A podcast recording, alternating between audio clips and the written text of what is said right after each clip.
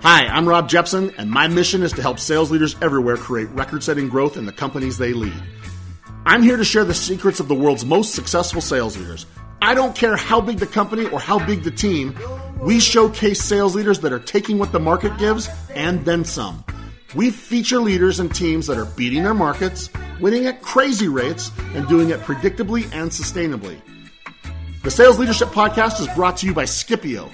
The number one challenge every salesperson faces right now is how to have more conversations with more potential customers and land more appointments. And that's why you've got to go check out Skipio today. I've had too many sales leaders tell me how Skipio has transformed their ability to make contact with customers faster and easier than ever before that I had to go check them out myself. Salespeople using Skipio see a five x improvement in landing appointments and a forty percent lift in show rates. And that means more conversations, which we all know means more sales. Listen, everything has changed in the last year, and that means the way you connect with customers needs to change too.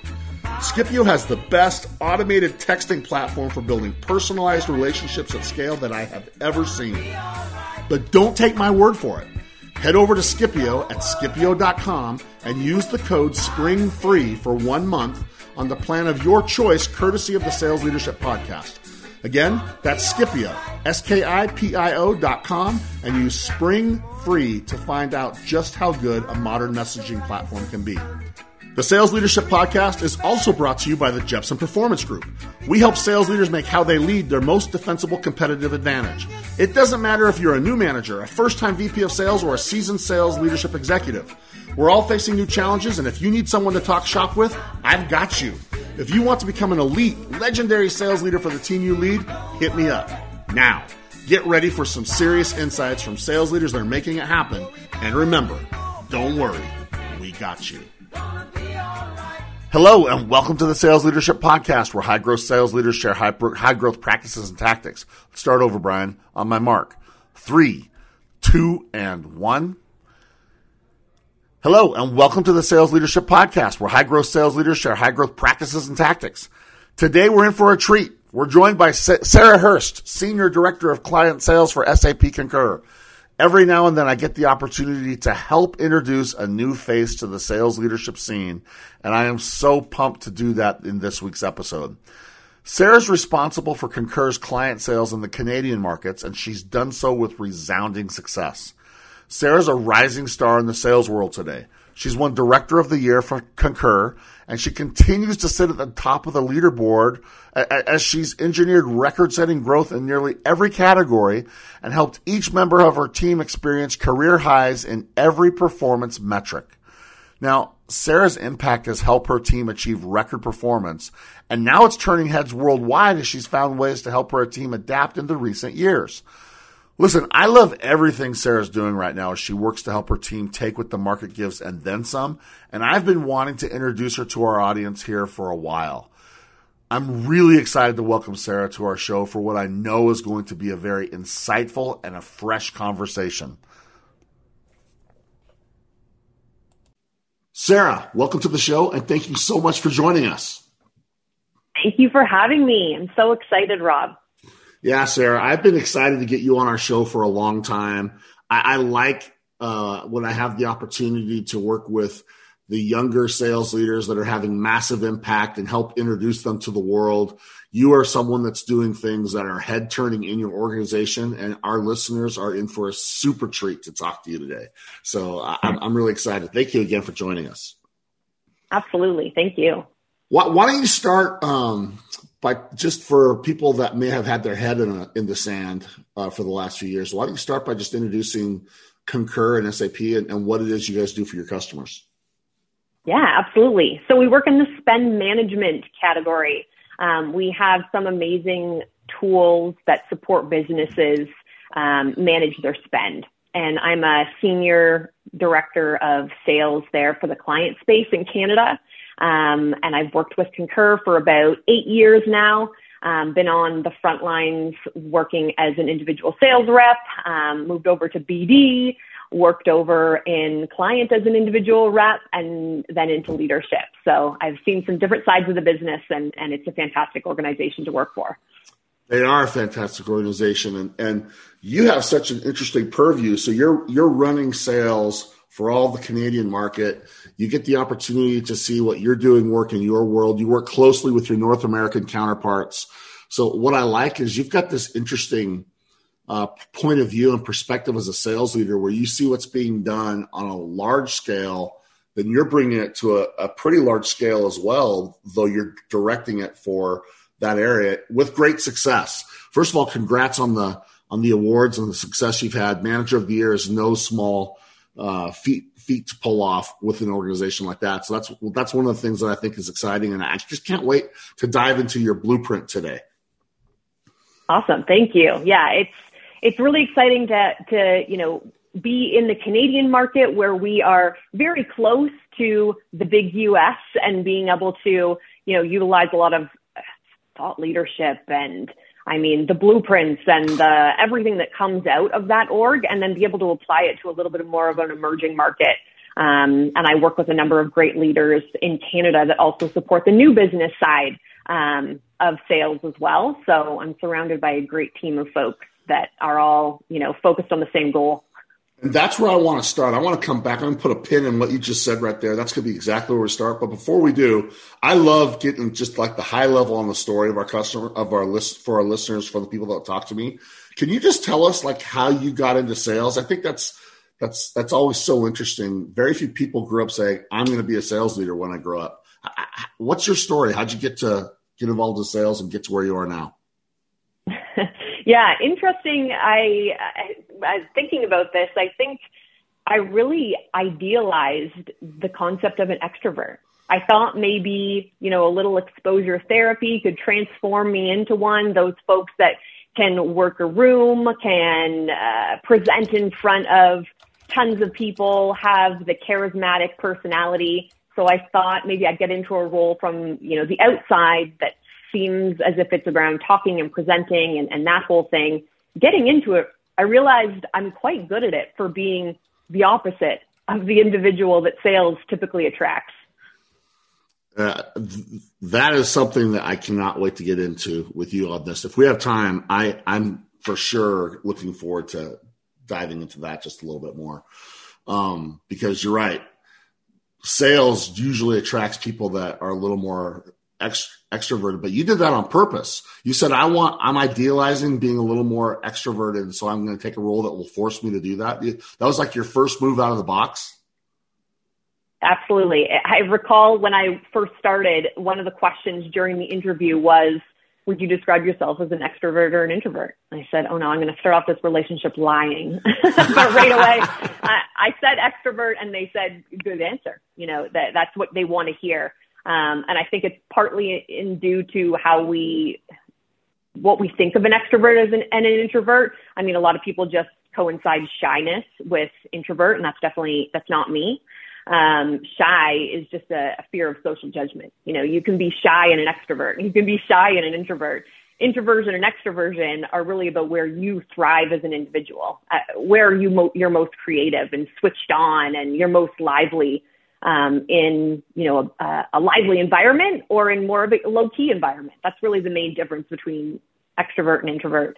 Um, so some, sometimes, you know, looking inward and, uh, those types of things are come more naturally to an introvert. So I'd say I'm more of a professional listener than I am, um, an innate, uh, you know, salesperson. And that's one of my key super skills, I'd say, to, uh, why I've been, um, why I've been successful in my roles. Well, that's probably why you've been able to be so intentionally successful. So many people were accidentally involved and then become intentionally successful. You were intentionally involved. You said, I idealize this. I want to find a role where I will develop this. And so, Sarah, you've been intentionally developing yourself from the very first role, which has led you to have a lot of success as an individual contributor, but it's also fueled your success in your ability to start creating organizational impact as you moved on. And that's where, that's where I think I really want to like kind of kick things off is you've done some pretty cool things. Yeah. You were good as an individual rep, and that's why you got managed. And that's a, and that's why I got promoted to manager. That's a pretty common story for sales managers. They were successful as a rep. They got promoted. Right. Um, but we all know that just because you could do the job as a salesperson doesn't necessarily mean you're going to be able to do the job effectively as a sales leader. Yet you've done that. You've been able to intentionally create, you know, individual impact, yes, then team impact.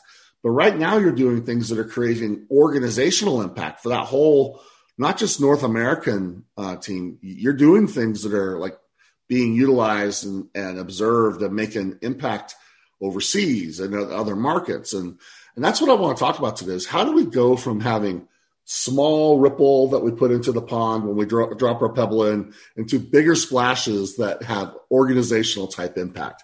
Uh, that's kind of what I want to start our conversation off today, because that's something that every sales manager needs to get intentional about. And Sarah, you're doing it. How, how do you, that's a broad question. It's a broad place to start. You know, you can, you can approach this elephant however you want to. If you want to move from small individual impact to getting into the world of organizational impact, where did that start for you? Yeah, I think it started with trying to get away from the fear of being self-promotional. Uh, you know, not wanting to, and I don't know if that's a Canadian thing. Is it a, a young leader thing?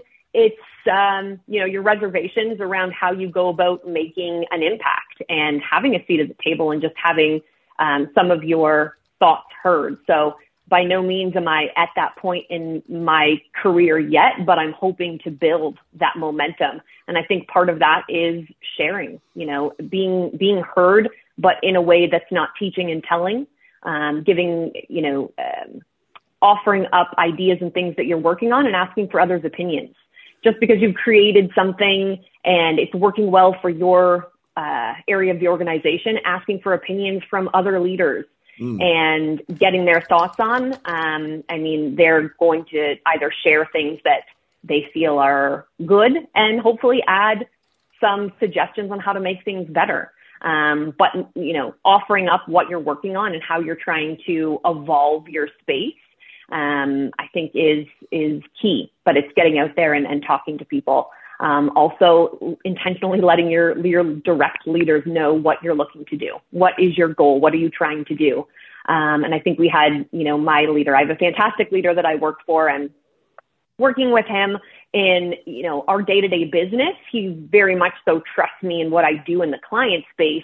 And we don't often talk about, um, the evolution of, you know, how we're, how we're changing things in client specifically. We talk about more so how our role together impacts all of S A P Concur and what we need to go fix or do differently. And that's my job, to make sure I stop the conversation at some point and say, hey, you know, we, uh, we have to pivot again. You know, we have changes in the market. We have the pandemic. We have this and that. What am I going to do to pivot and make sure that my team is continually successful? And if I don't verbalize that to him, he's not going to know. So I think it's also having those conversations and being confident to Uh, express those things as you're going. Sarah, this is awesome. I want to, I want to hit pause now, and then I'm going to fast forward. I'm going to rewind this thing a couple of minutes, because you said, I'm taking notes furiously and I'm burning up this note page. Okay. So I got stuff that we got to drill into. The first thing I want to drill into is, you mentioned that you get, you know, you, you're part of a large, a large organization in North America for S A P Concur, and you get access to a lot of things that they do to really help what I would probably assume is, you know, in North America, they they do something that tries to be as broadly accepted as possible. But I'm going to guess that there's some times that you get things and you have to put a your own kind of flair, your own kind of Canadian touch on it, or for your team or for your market. And I got to think that helping your team be intentionally successful and creating organizational impact was finding ways to take the tools you have and help them work inside your group. That has to be a key part. And so it's not just put your head down and stay in your lane. You're you're looking at this saying, okay, what do we do to make this work uh, as well as it possibly can? And probably I should make sure that before we get on this road, you're doing this with great success. You're, you're like setting records in performance. A ridiculously high percentage of your team is hitting goal, and that's not a happy accident, right? I mean, can we talk about that? How are, I mean, is that the first place you started, is take what they give me and then make sure I know how to use it in my world the right way? Yeah, I think when you have um, a smaller team and a smaller group of people, uh, everyone, you know, needs to be definitely rowing in the same direction mm. to find success. Um, one of the first things we did is boil down the ginormous bag of products and tools and services that we have into a couple of problems. And I know you and I have talked about this, but uh, problems get prioritized, products do not. So right. How do we get newer individuals on the team? Um, uh, we do have a little bit of a younger team. How do we get people talking um, to their clients as quickly as possible and, and being confident in, in having those conversations? If you have a, a, a huge bag of products that you're trying to be an expert on and going into to, you know, basically read the menu to your to your clients or your prospects, that's not going to end in, in success. But identifying the problems that your clients have is a much easier thing to do, and you can get going at it much faster. So we boiled down our bag of products into two problems.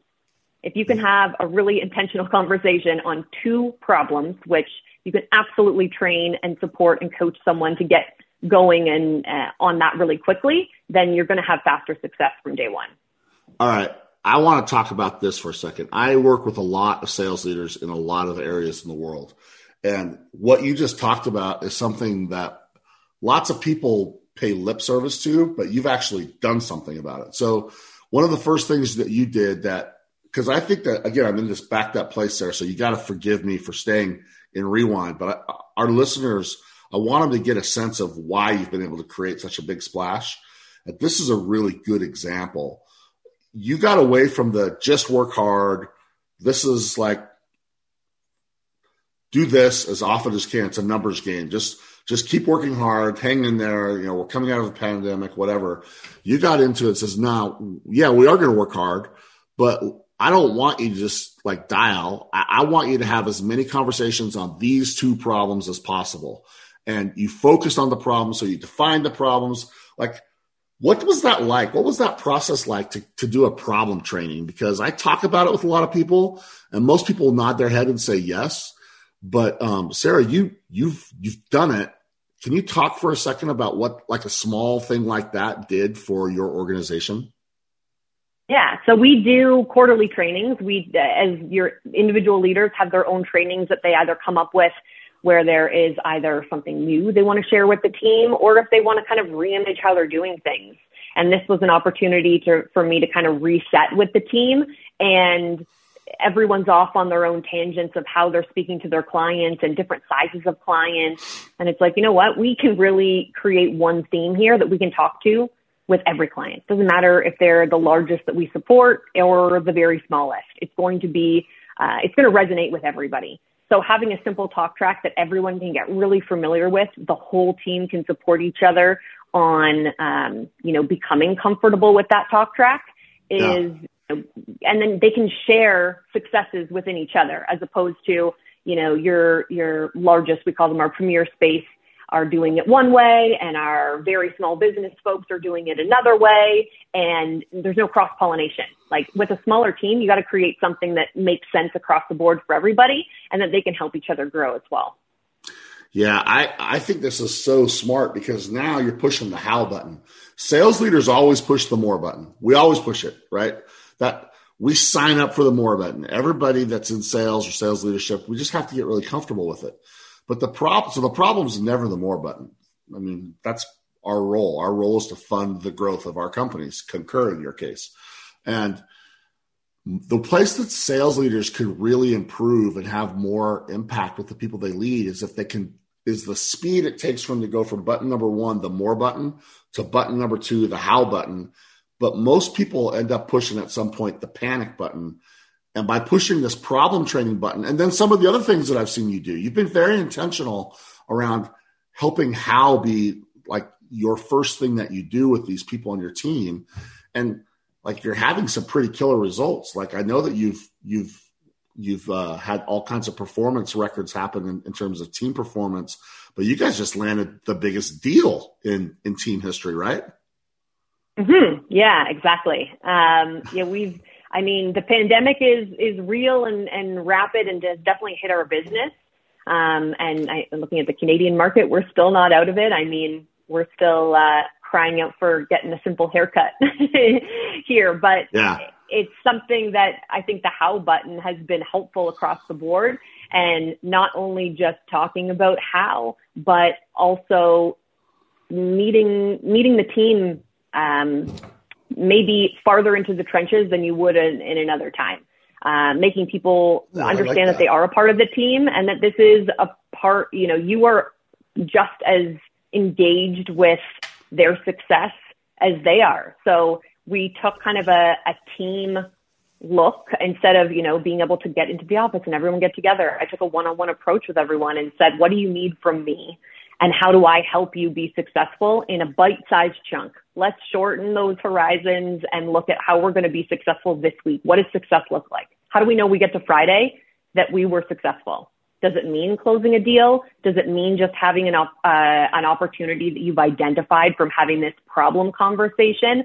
Like, put some goals in place, and then how am I going to help too? Not just by setting the goals and um, walking away, but how can, you know, I've been in the role. I, I understand the space, and I've worked with a lot of these clients in the past. So where can I, as a leader, jump in and be a little bit more supportive and overly, um, I guess, overly supportive in, at this time when morale is low and people are struggling to, you know, keep it on track. So I think that's where I tried to help with the how. Well, I, I, the reason I asked the question, Sarah, is because I think that if you want to have organizational impact, especially in our role, it can't just be good ideas. These have to be ideas that we can say, this is what it's done for us. And a simple thing, it may sound like simple. There was a lot more like it's like, I know how hard you worked on your problem training. Um, it, it's a simple idea, but the devil's always in the details, right? And, um, and as you put together this problem training and said, let's have fo- focused conversations around these problems. And to our listeners, that's things like, here's the problem. Here's how it evidences itself. Here's how it creates impact. Here's who it creates impact with. Here's how we dollarize it, right? And and, and that kind of conversation, you, you're able to help your people start to have happening. What did that do for your one-on-ones? I like how you brought up one-on-ones. What does winning look like this week when we get to Friday? But let's talk about the winning side. I mean, I know that every time we do a one-on-one, it's not a pipeline review. It's not a deal review. But we, we are talking about winning opportunities, and that's a big part of what we do as leaders. Did I want to finish the story. I want to get to the end of the story before we talk about how that created organizational impact. Like, having that, what problem are we solving? How is the evidence itself? Has that been helpful in the one-on-one as you talk about deals, that you're starting with the problem rather than where we are with the product? Absolutely. So that would play into like a, a deal management doc or deal management review kind of conversation, because yeah. now what we've done is just create consistent language. So when they, the team explains where they're at on a specific deal, when we use the same words, the same language, we know we're at the same place, as opposed to everyone describing it a little bit differently and trying to interpret maybe where we're at in a deal. Um, so being able to, you know, we've identified a problem. We know we're going to be able to go in and talk to how we solve that problem, as opposed to, yeah, we're talking about this product. It's hard as a leader, you know, not to get too involved and, and, but to understand if there's a buyer on the other end of that conversation. Well, and that's the thing, is usually a leader doesn't have, a, if they, it's hard to get the answer to why should they buy now? It's hard to get the answer to that. And by focusing on your problem training, et cetera, you, you now are able to have a rep tell you, here's why they need to solve this problem. Yeah. And that's exactly. Cool. And then we can brainstorm on that. Yeah. And then you've created other tools. We don't have to get into all the tools, but you know, you did, you made a, a, a, a document to help, to have a deal coaching document that, that started with the problem. So uh, you didn't just do the problem training. You created tools that would help how they execute uh, the, the problem conversation, and, and the results have spoke for themselves. I guess the last thing I want to talk about just on this little example, it's just one of many examples of things I know you've done, Sarah. When you go to the effort like this to do more than just give a rah-rah, or to say you can do it, or to reemphasize the problem, the, the quota that's hanging over all of our heads, when you go to the effort of saying, I'm going to come up with problem training, and I'm going to support that with how I do one-on-ones. And, and as our listeners can probably guess, you've probably done some other things like that with the how button. What does that do for your relationship with the reps as they see you bringing things to the table that maybe aren't being brought to the table everywhere else? Yeah, I hope it opens up the trust door as much as possible. I mean, as a lot of leaders know, it is really hard to develop that relationship with your team when it's all virtual as well. We don't have the opportunity to grab a coffee or do anything casual. A lot of the time, you know, we're getting on the phone and we're having a virtual conversation for a specific reason. You know, it, it's hard to just, you know, bumping into anyone in the cafeteria anymore. So to be to try and show that I'm doing things to create um, processes or or things or tools that will make their jobs easier, um, hopefully is an indication of how much I want to support them, um, and that I'm not just looking out for them to do it all, but I'm trying to meet them where I can um, and, and provide some um, best practices. And that's not in, you know, taking over deals. It's not in um, saying exactly what I would say, but it's giving a framework of, okay, here's, here's kind of a concept of how we're going to go to market. Now, how do we put the you in this? How do we, mm. you know, each individual, uh, you know, put themselves in that scenario? Because I don't want it to come out sounding like me. It's not going to be natural. I need it to sound like, uh, you know, how they want to come across. That's super insightful. So, so now you're taking this tool, you're creating the tools, and now you're helping them not personalize it for how they use it for the customer, but personalize it for them.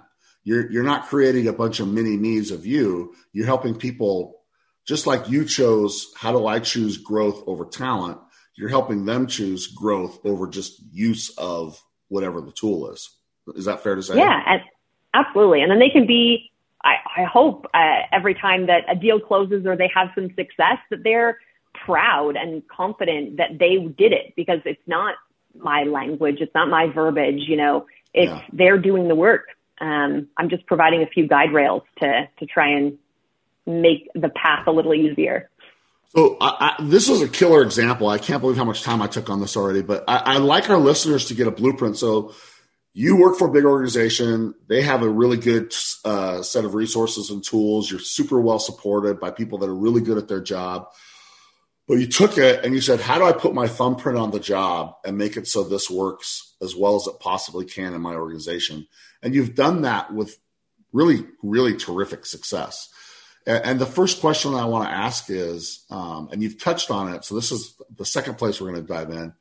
Did it take some courage to say, I'm going to put my thumbprint on the job, or did it take some time? How did you figure out that you needed to put your thumbprint on what they gave you and that it was okay for you to take that and, and make it work for you instead of you work for it?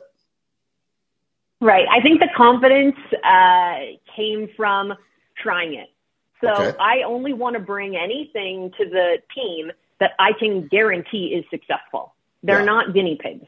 You know, I don't want to bring something and say, this might work. Uh, I want to bring something and say, I've gone out and tried it. I did this. Here's the result. Um, here is a template of some, of some basic language that could be put into your verbiage, but I also want to show you a result that I got from a client responding to this verbiage. And here's why I'm using it. Um, it's all great and good to be creative at your own desk, but unless you put it into practice, how do you know, you know, that it's successful? And that's another, hopefully a trust builder as well, um, that the team knows that you're building things that are real to your market, that are, have been tried and tweaked, you know, not just the prototype that came out at the beginning, but something that you've evolved and is working currently in this market. And, and I think it's worth saying that as you've done that, you, and you kind of let people see what's happening. I'm guessing that the people that were the original architects are excited to get feedback on what made the original thing work even better. Is that, is that true? Absolutely. Yeah. You always want to see something evolve. I mean, anyone, yeah. just because you create an idea day one doesn't mean that's the idea. It's never going to grow and evolve. You want to see it, you know, right. continue to be successful in twenty twenty when it was created in twenty seventeen. Yes. All right. So let's move off of that. Now, I, I, I'm so mad that I don't have more time with you, Sarah. You're going to probably be a repeater with us. I want to hit the, one of the other things that I put a star by on my notes. You identified that there was something you wanted to get better at. You know, one of them was, I want to be, you know, I, I'm an introvert that wants to be successful in sales. The other ones were, I don't have enough focus on problems. It's all about product. All of our training is about products. That's what we get trained on, and our policies and procedures, how we do deals. We haven't been trained on problems. I'm going to do that. You, you've shared a couple of, and I know there's got to be more places that you've identified, ah, this is an opportunity to grow and get better. I'm going to do that. I want our sales leaders to, to connect to this. In your case, it was, I idealized being more extroverted. I found that we didn't have um, problem training. And so I want to plug those. You got really okay with saying, I know what I'm great at already, and here's what I want to intentionally do and grow and become more successful in. So let me keep rambling, and then I'll shut up and I'll give you as much time as you want on this. A lot of sales leaders would benefit from this. I think that they might, they might be, for instance, more naturally extroverted and really good at um, uh, any of those things, but they might not have some of the data skills. In fact, I have a customer who just started with me last week, and he said, Rob, I'm really good at helping people win, but I hate that I don't know how to work my way around the, the numbers and Salesforce and all that kind of stuff. Part of what I want us to work on is me becoming more of a of a ninja in getting what the data is telling me, so I don't get exposed in board meetings, right? And so there's lots of ways. Everybody has different gaps. There's no such thing as someone that has it all. Um, your success in part has been fueled because you said, okay, I'm going to choose growth. This concept of I'm going to choose growth. I'm not going to let my natural talents and my natural aptitudes, you know, govern where I go and how successful I am. I'm going to be in charge of where I go and, and what I'm great at. Can you talk a little bit about how you got okay with that? And is, is that just who you are, or is that something that you just started doing? Because it's been working well for you, and I think our listeners would all benefit from hearing your perspective on this. Yeah, I, first off, look in the mirror. I mean, just being as honest with yourself as possible um, is number one. You know, right away, I know that I'm getting into this role that maybe I'm not one hundred percent comfortable in all areas of it, but that's okay, because I know that I can do, you know, the core job itself. And I need to know, though, when I need to work extra, when I need to put in extra effort and, and, you know, close the gap. For example, my, you know, my learning style, where I'm comfortable most and when I can take things in, isn't in a really lively environment. So I know when I'm going to the office and we're doing maybe a, they're doing a big uh, national training, and they're, you know, trying to get all of us to, to understand a new concept or something that's come to life.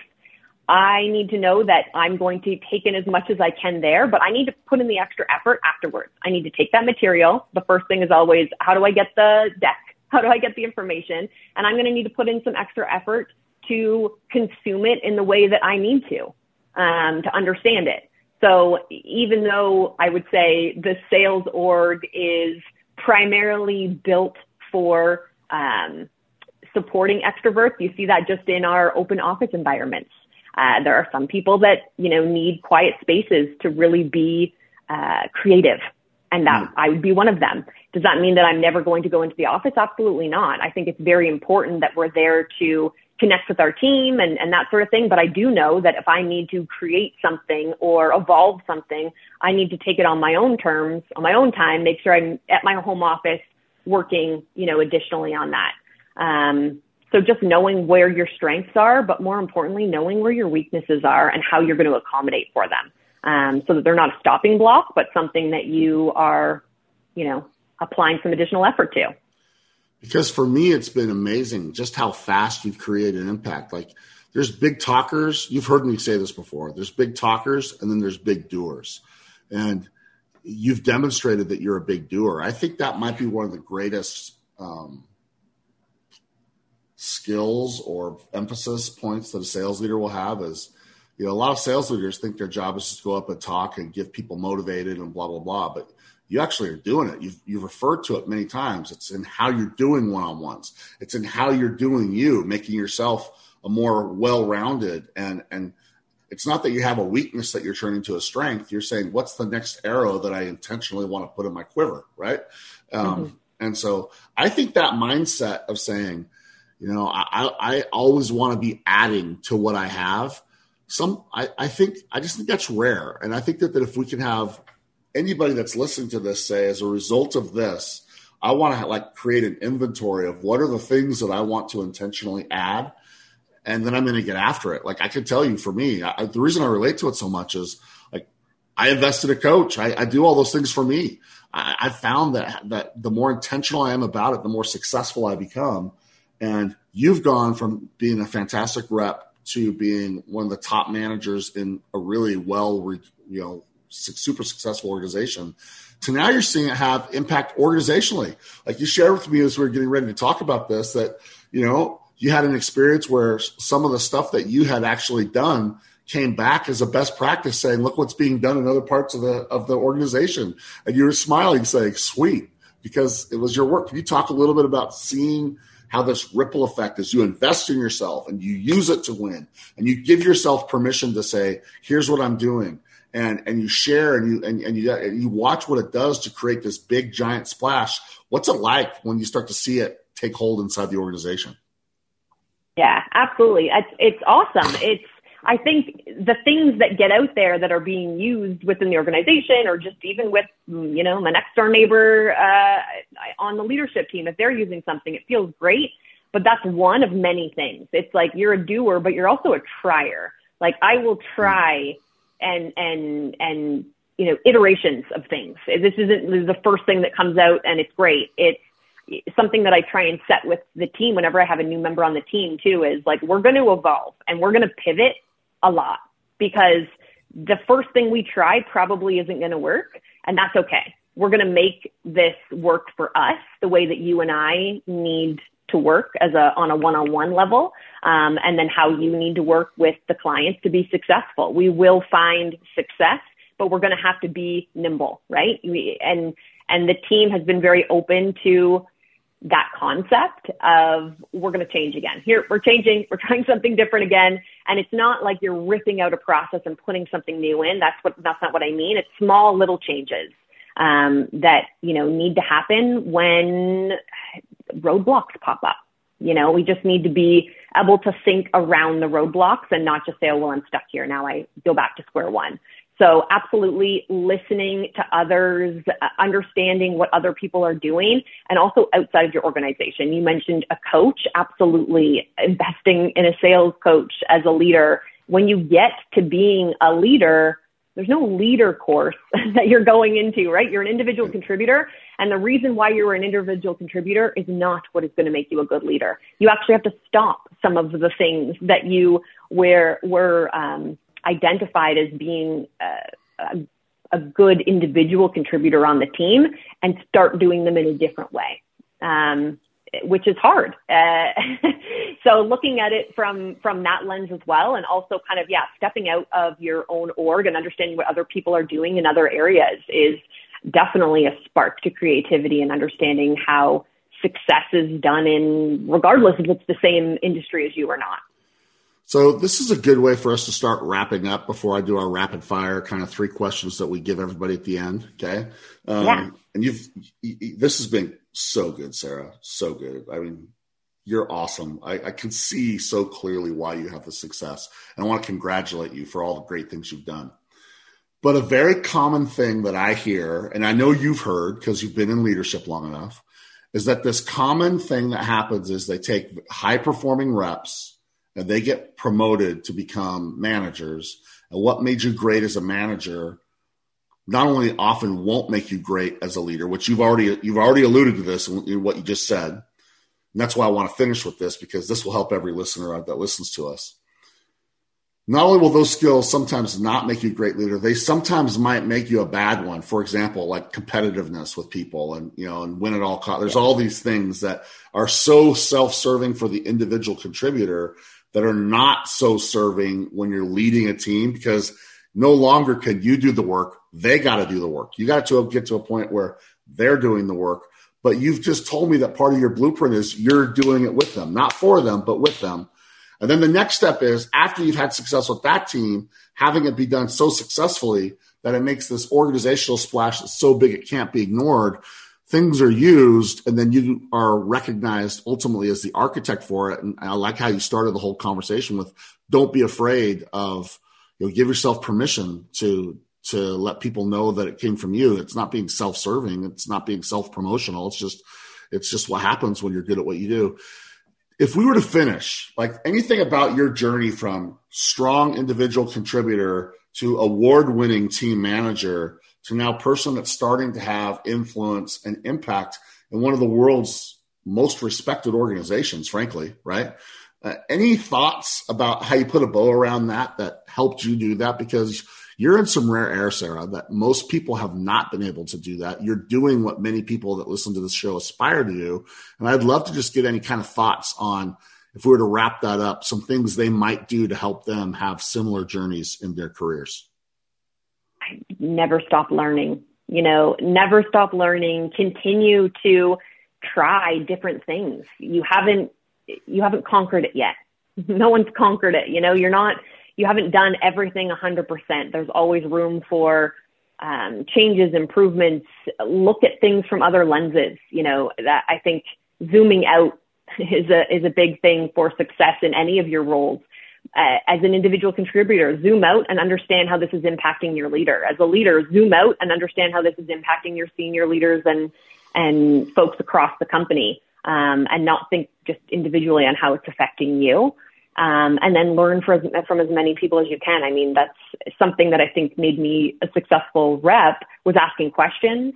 Um, and I continue to do it in leader, in leadership, is ask questions to everyone and anyone. I'm a very curious person by nature, but I am truly interested. I, I, I consume, um, you know, knowledge that I've learned from people, but also outside, um, courses, podcasts, books, you know, just continue to learn. That's a really good way to start to close this. I know that was, I told you to put a bow around it, but you said one thing that made me think of something. So I'm going to ask one more thing. I'm sorry. Um, but I yeah. have to, I owe it to our listeners. That's why they like our show. Uh, cause as, as you have now experienced, this has not been a scripted conversation. Nope. We have gone, this has not been scripted. Uh, and, and so, you mentioned don't be afraid to try. Don't be afraid to keep learning. Don't be tra- afraid to to to do those things. And when you do that, you're going to sometimes miss, right? I mean, you're going to have some swing and a miss. And some yeah. leaders are so afraid of that. They feel like they got to put themselves up on this pedestal.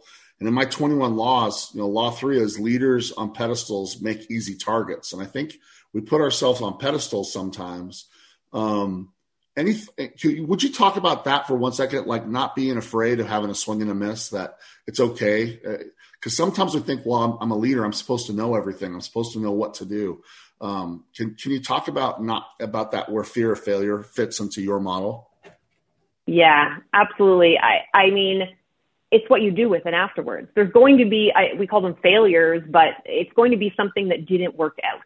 Then how do you tweak that and move to the next iteration of whatever you were trying to create? Um, the other thing I think just around working with public, prospects, clients, et cetera, trying new things on prospects and clients is, is a touchy subject. So how do you create an atmosphere for the team to be able to practice and not be practicing on clients. Live clients um, is a huge one, because there's going to be failures and you want to encourage practice. And I think if people are going to be nervous to have these conversations, they're going to be more reserved with their clients and prospects. But if they can have this conversation again and again in a comfortable, safe atmosphere, um, and, you know, however you want to do that, some people do the role plays, some people do um, conversations with uh, people just outside of the organization, not necessarily a role play, but just listen and get feedback. So I think it's, you know, constantly practicing and sharing those failures at the same time. Like, put up your hand for the successes, but also put up your hand and say, hey, I tried that and it didn't work. And that's okay. Now, who has some ideas on how we can adjust or fix that? This is brilliant, Sarah. I love it. I, I'm glad we finished with the no fear, because you already talked about don't be af- don't be don't be afraid of taking credit for the things that you've done and letting letting those things come your way and, and owning what you've done.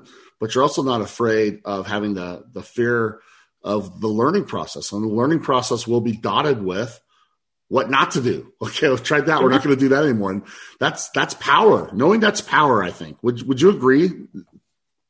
To be able to say, don't do this because we tried it and this is what happens. Like the fact that you can say, I don't think that's a good idea. Say, I know it's not a good idea because I did it.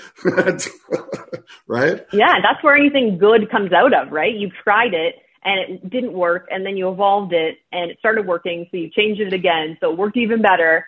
Um, and that's where you get to an end result. But don't be stuck at an end again, too. Continue to evolve. Love it. Um, let's do the rapid fire and then we'll come back and let you have just kind of final thought or two. But, but, uh, again, I want to thank you, Sarah. This has gone fast because it's been amazing. You ready? Three questions, uh, top of mind. Ready? I'm ready. Okay. Number one, biggest sales leadership challenge you see and how do you beat it?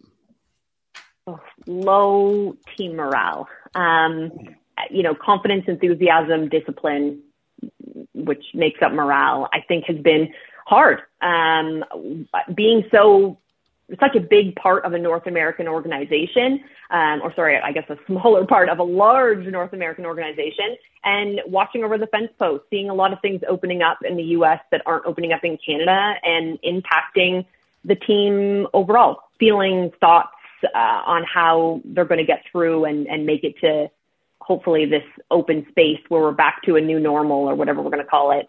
Um, and I think that, you know, beating that or supporting that is just transparency. Call it a moral check-in.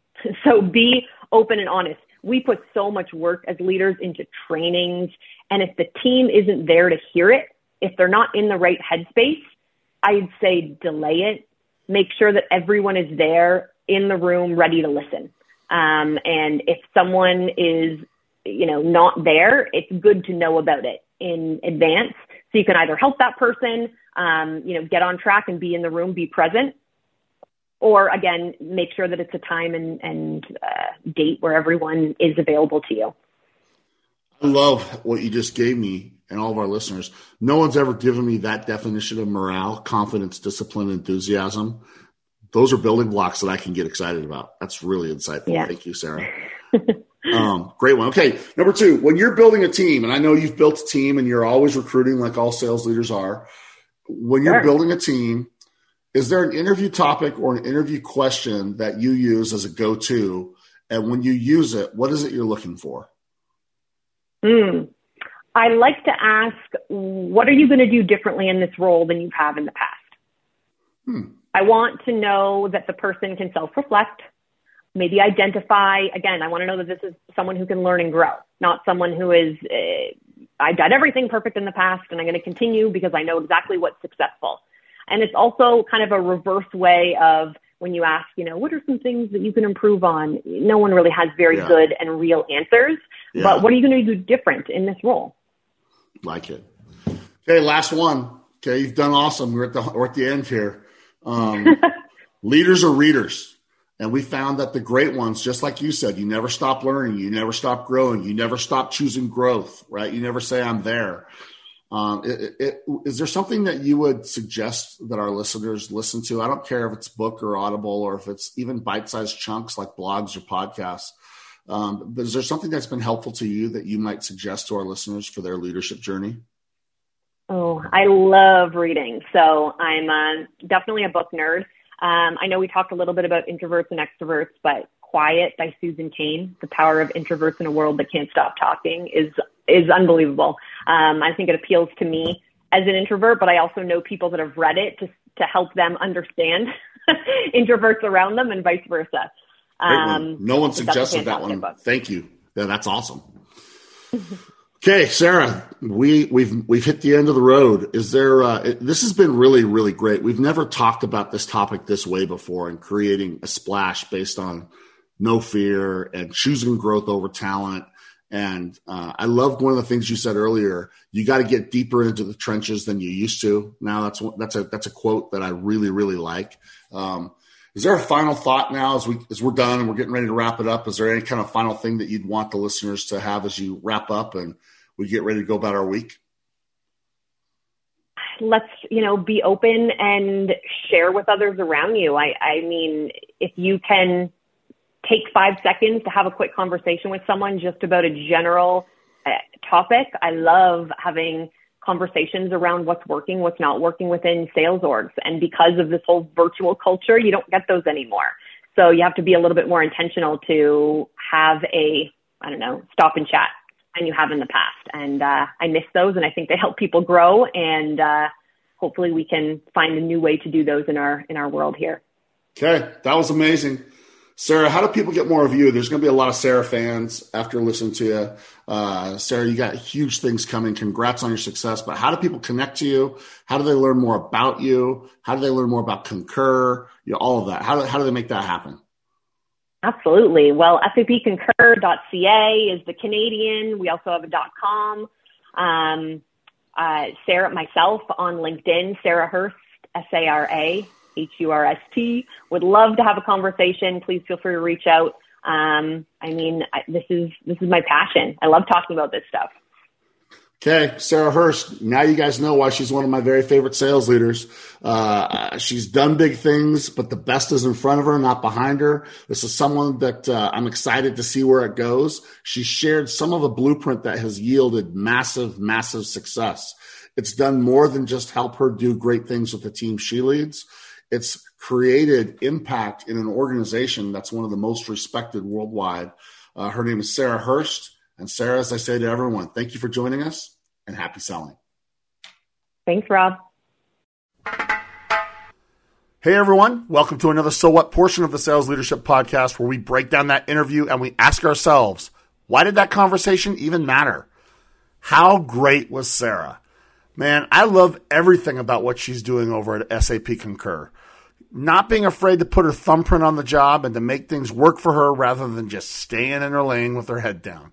And that's one of the reasons I'm proud to be working with Skipio, because Skipio gives you a tool that helps you find the very best, most personalized way to engage your customers. You don't need to go through the motions. You don't need to make it just a numbers game. And you absolutely shouldn't just settle for an average texting platform. If you want to help your team have the best chances of connecting with their prospects, Skipio's worth checking out. Listen, I'm getting success stories almost every week from people that are checking out the Skipio text messaging platform, and the feedback has been really cool to hear about. I'm hearing about improvement rates of up to forty percent uh, on, on showing to meetings just by using Skipio. And forty percent is such a big number, I'm telling you, you can't afford not to check it out. So don't ever forget, all text messaging platforms are not created equal. Uh, if you think you have a text messaging platform and texting is important to you, just give Skipio a look, okay? I can tell you from looking at a lot of them, Skipio's is the most powerful, most personal one I've ever seen.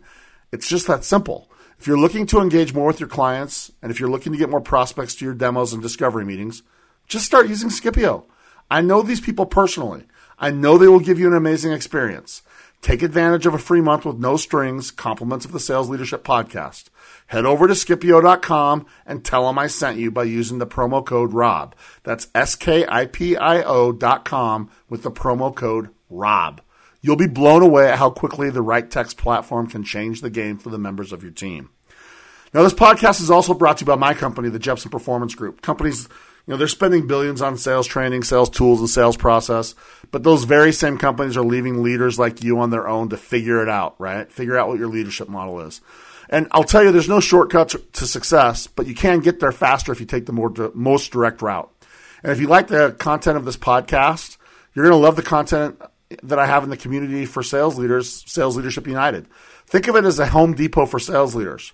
Right? It's a do-it-yourself community. And it's got my very best content, over one hundred hours of training materials. I got a private podcast in there and a bunch of other tools for you. There's nothing you will need that you can't find in my Patreon community. And if you've never had a coach in your corner, now is a great time to give it a try. Sarah talked about the benefit of a coach today. I would love to give you insights on what a coach can do for you at this time when so, the stakes are so high. Listen, there's a reason the greatest performers in every world, in every world, Uh, invest in, in themselves. Save your most precious resource. It's time. Small improvements, they create disproportionate results in both sales and sales leadership. And if you can find that small improvement, you'll do more than just win a little more, a little faster. You're going to create massive results. And if you want to find those small advantages, hit me up. Now, I love talking to the up-and-comers in the sales leadership world. Sarah is one of those people. She's doing big things right now. She has a huge future in front of her. She's done huge things already, and the best is yet to come. And it's easy to see why she's having so much success so quickly. She's doing amazing things. I find her fresh approach to helping her team win, I, I find it super refreshing. And I would say that Sarah's living proof that you can choose growth over talent. You've heard me say it on the show before. We got to choose growth over talent. I wanted Sarah on here, on here to give you proof that you can do that. She didn't just do the things that her natural aptitudes say she should focus on. She did more than just follow that strengths-led approach. She's found ways to create new strengths in places that might not have come naturally or might not have been provided to her. You know, she started by saying, I idealized the extrovert because I was not one, and I wanted to find a way to be more like that. And and and that's just the beginning for her. I mean, I love the example on how she made problem training for her team, right? She realized that we were talking too much about products. She realized that we were talking too much about the people. And she realized that it's the problem that gets prioritized, not the person and not the and not the product. And so she got to work and she boiled every single thing that they do down to two problems and got really good at helping her comp- her team learn to hunt for those problems, speak intelligently about those problems, and, and understand how those problems create impact. And what that did was create urgency and opportunity in, in big ways. Right? It was a huge game changer. Suddenly her team's able to connect to problems in the first five to ten minutes of every call. And then those conversations became priorities rather than them just being pesky or persistent. And, and, and she didn't sit back and wait for that. She just did it. She didn't say, hey, it would be great if we got some problem training. She went and did it. She made it, refined it, built a coaching model around it, built one-on-ones around it. And I can tell you it happened with great success. She closed the largest deal in North American history the day before we closed that episode, in large part because of this problem focus. So I guess it's important for everyone to realize that the things that she just decided to do, in fact, most of them weren't the, quote, usual things, the normal things, the stay in your lane things. It was because she chose growth over talent. She said, where can I grow and what can I do for my team that hasn't been done? And if you decide to use that same lens, you can do it too. As a sales leader, we've got to choose growth over talent. Otherwise, talent will always be a limiter. And we'll talk about things like, you know, our, our aptitude or our potential. Our potential is unlimited, right? That's a potential itself is a limiting word. And if you do that, if you can, if you can do that and choose not to let talent act as a ceiling, then growth will be unlimited. And so that's why I will tell you here, you cannot and you must not let yourselves let talent be a ceiling, okay? And if your reps see you working to have growth in your role, then what you're going to be doing is setting a standard of growth as part of your culture. Because if you want to help those on your team choose growth over talent, you've got to be modeling how you make that choice to them. And a great place to start is by asking yourself, how do I put my thumbprint on the job? How do I make a difference and make it better because I was involved? Because when your team sees you working on you, especially because you want to just help them get better, they're going to reciprocate and you're going to see them grow right in front of your eyes. So this week, here's to choosing growth over talent. This week, here's to finding ways to put your thumbprint on the job and find thing, ways to make things better because you're involved. You know you're winning when people can say, oh, I know so-and-so was involved in this because of the quality of the work or the way this feels or the level of insight or that it creates. You want to have your thumbprint be that recognizable in the work that you do for those you lead. Here's to finding ways to turn areas that aren't as natural to you into strengths and becoming a leader that your talent would have never thought possible. Sarah's done it. And like I said before, her best, her best is yet to come. I think we're just scratching the surface on what Sarah can do. And I would say yours is in front of you as well. Your best is what is yet to come, so long as you choose growth over talent. So never stop growing, never stop challenging, and absolutely positively never stop improving. And if there's one thing that's super cool about Sarah's story, it's that the results have come fast. Once she decided to choose growth over talent and she started doing things that hadn't been done, boy, the results came and they came quick and then the heads turned as she did it. And I don't think that's an anomaly, and I absolutely positively know it's not a happy accident. It was planned, it was well thought out, and it was executed beautifully. And the elite sales leaders like Sarah, they're big doers, not big talkers. I hope you'll follow this example and be a big doer as well.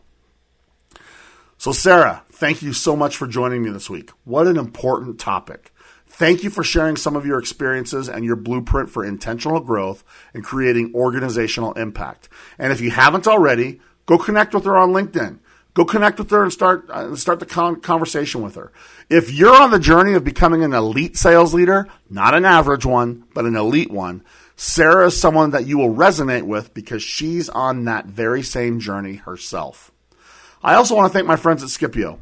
If you haven't done so already, head over to skipio dot com, S K I P I O dot com, and take advantage of their free one-month trial by using the offer for yourself. Communicate with your prospects the way they want to be communicated to. Find out all about it by using the promo code ROB, that's R O B, and watch your results change faster than you may have thought possible. Finally, thanks to each of your listeners. Listen, if you like this episode, please head out to five star out to iTunes and give me a five-star review if you think we're worth it. It goes a long way in helping me continue to get the best guests in the world on our show. So with that, I want to remind you, be elite, live strong, chase your passions, and don't worry. Whatever you do, just keep executing because we got you. Thank you so much for joining the Sales Leadership Podcast, the award-winning sales leadership podcast for those sales leaders looking to create legendary impact to those they lead. The greatest compliment you can give is to share this show and any of your favorite episodes with your fellow sales leaders, social media followers, or other communities you're part of. The Sales Leadership Podcast is brought to you by the Jepson Performance Group. If you want to discuss any of the topics discussed on the show, want to level up your leadership impact, discuss executive coaching services, or even include me at an upcoming event, hit me up at rob at jep p g dot com. That's Rob at J E P P G dot com. And to those of you working to become a legendary sales leader, I salute you and wish you much success on your journey. Whenever you need someone in your corner, you know where to find me.